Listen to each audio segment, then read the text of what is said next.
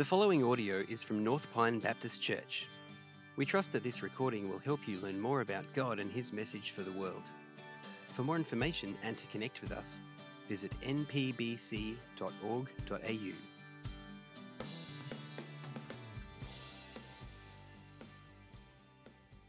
Our message today comes from Ephesians chapter 3.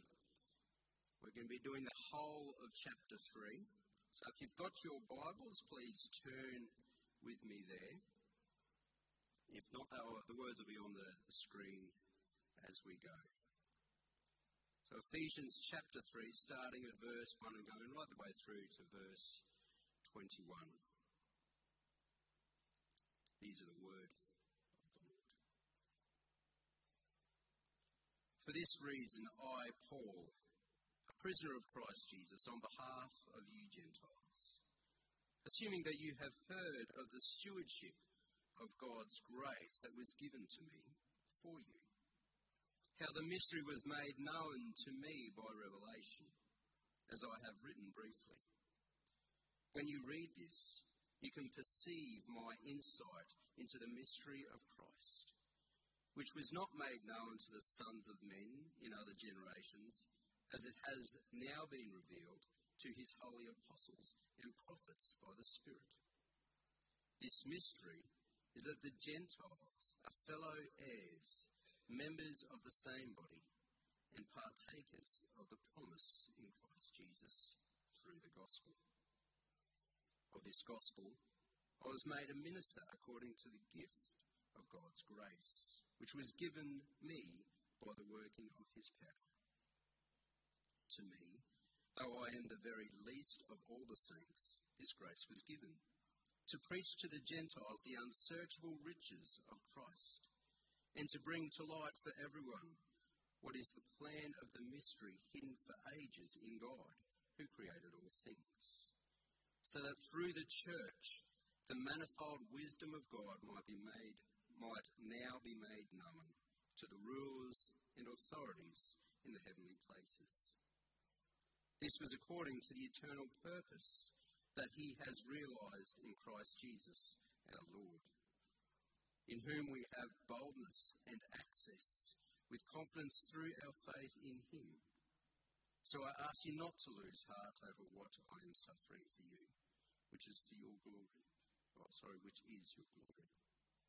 For this reason, I bow my knees before the Father from whom every family in heaven and on earth is named, that according to the riches of his glory he may grant you to be strengthened with power through his Spirit in your inner being, so that Christ may dwell in your hearts through faith, that you, being rooted and grounded in love, may have strength to comprehend with all the saints what is the breadth and length and height and depth, and to know the love of Christ that surpasses knowledge, that you may be filled with all the fullness of God. Now to him who is able to do far more abundantly than all that we ask or think, according to the power at work within us. To him be glory in the church and in Christ Jesus throughout all generations, forever and ever.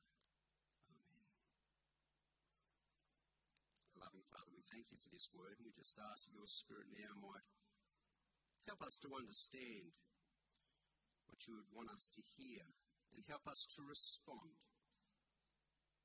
Amen.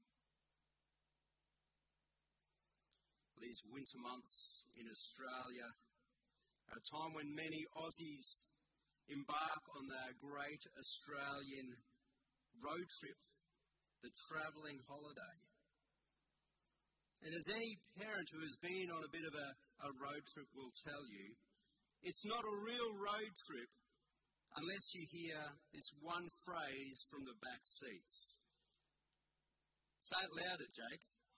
Are we there yet? I'm sure we've all heard it. I mean, it's ridiculous sometimes when it comes. We might only be, say, 30 minutes into an eight hour journey. Are we there yet? No, we'll let you know when we're getting close. But this thinking of Are we there yet? Of arriving before the destination. It isn't limited to kids on road trips. It can happen in the Christian life too. Christians can fall into the trap of thinking they've already arrived at their destination. It's sort of like being on a road trip, heading for Cairns and, and stopping at Bribie, getting out, having the stretch, and go, ah, we're here. It's crazy.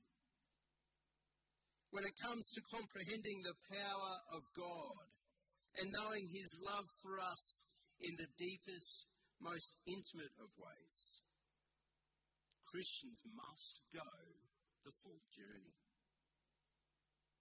In our passage, Paul's prayer for the Ephesians is that they would see the road trip itself as part of the holiday.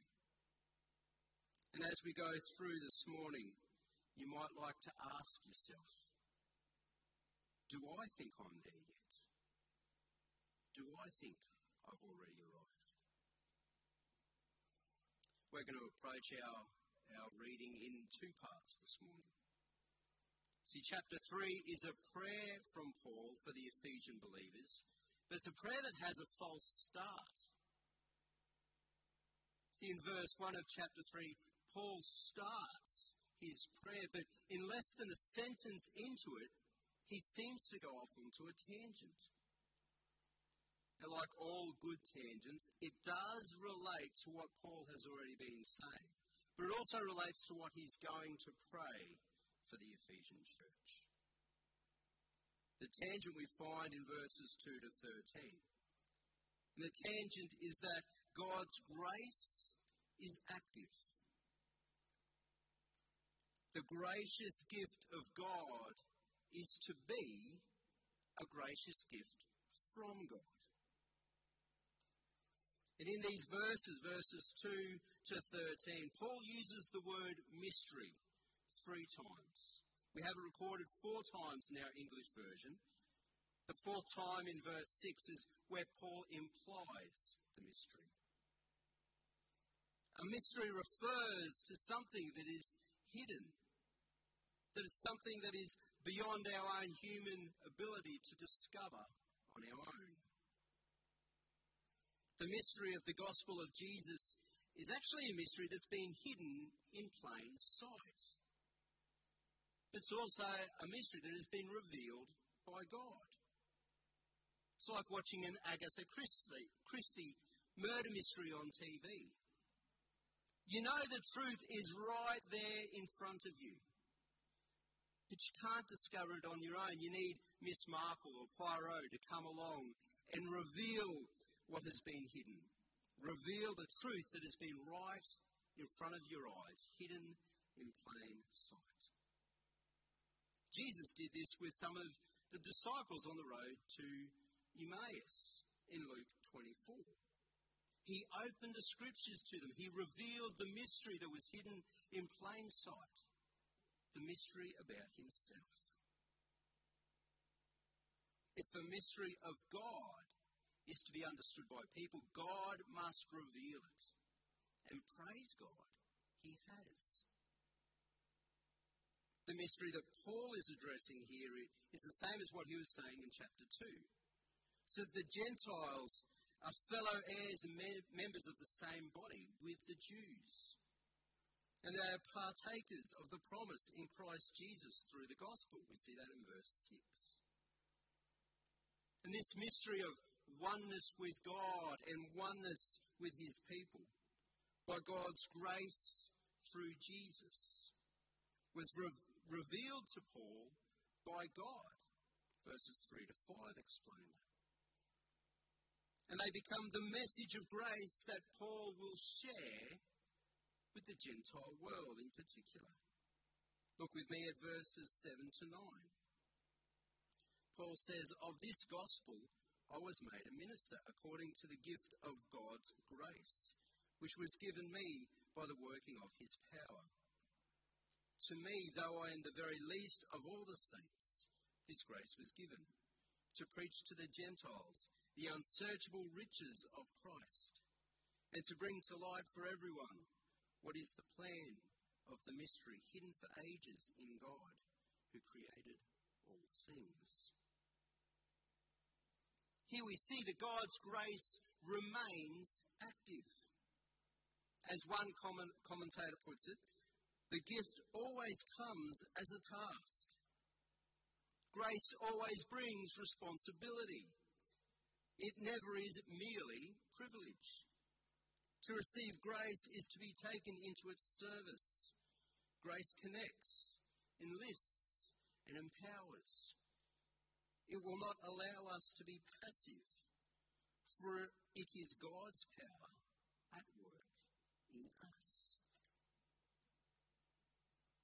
The mystery of God's grace through Jesus Christ, uniting us to God and to one another, has not been revealed to us only for us to keep it hidden. It's not something we write down on a piece of paper and tuck it into our sock. The mystery of the gospel is the message for the church, but it's also the message of the church.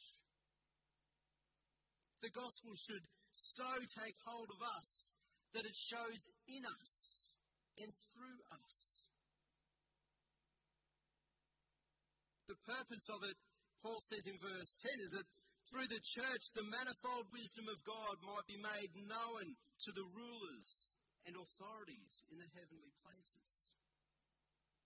Now, another way of saying or understanding this phrase, the manifold wisdom of God, might be to say the many coloured wisdom of God, or the many faceted wisdom of God. Imagine huge diamond, crystal clear, and beautifully cut. Imagine all its varieties of angles and edges. Now, imagine the different ways you could look at that diamond and see the, the beautiful colours as the light passes in it and through it. Can you see the beauty? With each new angle comes another expression of colour and beauty. That is what the church is to be. But if I'm honest, I'm not confident that the church actually stacks up. Sometimes we feel more like a raw stone, cloudy and scratched, rather than this beautiful diamond that we're supposed to be. If this is the case, then how can the church be the means through which the manifold wisdom of God is made known? Friends, Paul gives us the answer. He gives it in verses 14 to 19. And that God's power, friends, and his love are hands on. Paul tells us that God's power is working power. It's not just potential power. Verse 14, Paul says, For this reason I bow my knees before the Father, from whom every family in heaven and on earth is named, that according to the riches of his glory he may grant you to be strengthened with power through his Spirit in your inner being so that Christ may dwell in your hearts through faith, that you, being rooted and grounded in love, may have strength to comprehend with all the saints what is the breadth and length and height and depth, and to know the love of Christ that surpasses knowledge, that you may be filled with all the fullness of God. Friends, the answer is that through God's Spirit, Christ dwells in us, both individually and corporately. You see in verses 16 and 17 the individual aspect of Christ's dwelling. That is, through his Spirit in your innermost being, Christ may dwell in your hearts through faith. Verse 18 shows us how it's collectively. Paul says, with all the saints. Jesus dwelling in us by his Spirit is the foundation from which our unity is built. And it's the root from which our maturity grows. And how does the Spirit build us and grow us into maturity and unity? Well, firstly, by enabling us to comprehend the power of God. And secondly, by enabling us to know the love of Christ. Although the power of God is not specified as the subject of our comprehension in verse 18, the correspondence between this prayer and Paul's prayer in chapter 1, verses 15 to 23, helps us to identify the power of God as the subject of this 4D comprehension that, that we are to have. Paul also points to the power of God in verse 20 of our passage. He says, Now to him who is able to do far more abundantly than all we all that we ask or think, according to the power at work in us. What does it mean to comprehend the breadth, length, height, and depth of God's power? Well, to comprehend something is to have a grasp of it, mentally, uh, to understand it. But behind the word here, there's also a sense of receiving. Not just taking, receiving. In Philippians 3:12, Paul puts it this way. He says, "But I press on to make it my own, because Christ Jesus has made me his own." It's like getting in a monkey grip with someone. You grab hold of their wrist, but you also enable them and allow them to grab hold of yours. To comprehend the power of God through the presence of His Spirit in us, to understand and take hold of it, we need to allow it to take hold of us. And we do this through the Bible and through prayer. See, the Bible shows us what God, who God is and what He's on about. And when we read it, we should be finding ourselves saying, I want to be on about that too. And should find us praying, Lord, would you be on about that in me and through me? If we do this, the Holy Spirit will lead us to pray in 4D, to be on about God's work. Praying for God to be powerfully at work in the lives of us and those around us through physical healing. Praying for God to be powerfully at work by breaking the power of substance addictions, of pornography addictions, and addictions to abusive and unhealthy relationships praying for God to be breaking the temptations and sins that are destroying our communities. Praying for God to be binding the spiritual powers in this world and freeing people to be able to see Jesus for who he truly is. We're not just to comprehend the 4D power of God. Verse 19 says that we're also to know the surpassing love of Christ as well. Here we see the love of Jesus Christ is not just for our head space, it's for our heart space as well. Kids, could you imagine getting a new bike for your birthday? Or maybe, maybe a, a DVD or a computer game? Now, could you imagine having this bike and just putting its stand down and leaving it sit in the garage. Or just putting the DVD or the video game on the shelf and leaving it there. That'd be crazy, right? So these gifts are designed to be used. They're designed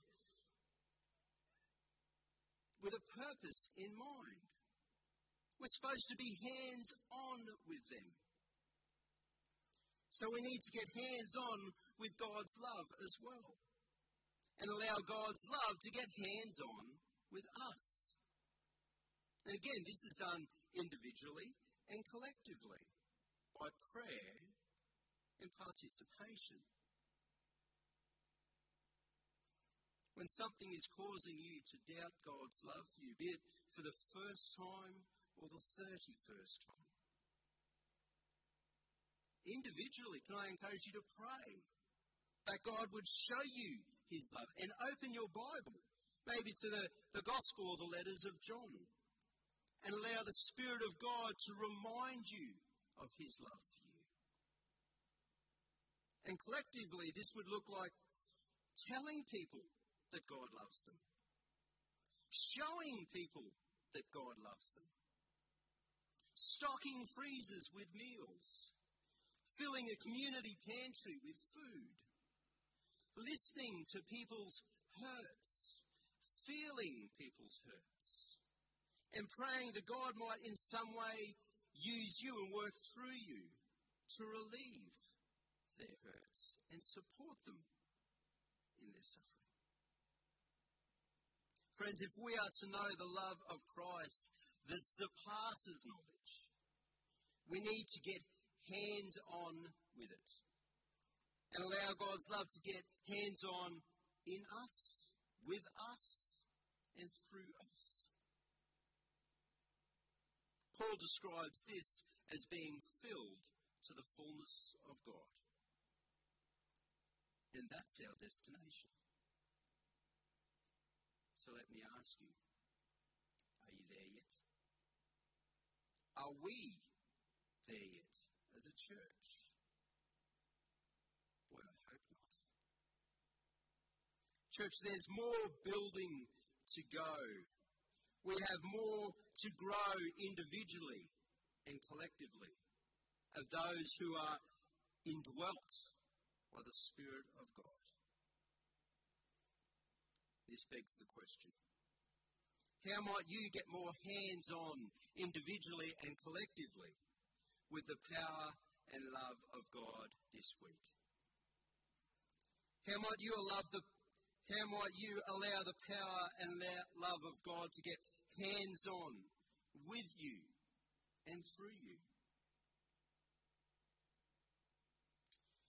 Let me say, if you haven't let God's love get hands on with you yet, can I encourage you to pray now as, as I pray? Pray with me. Pray that God might come and get hands on through His power, that His love would get hands on with you. This is something you can do in your own words. Just talk with God and share with Him what's on your heart.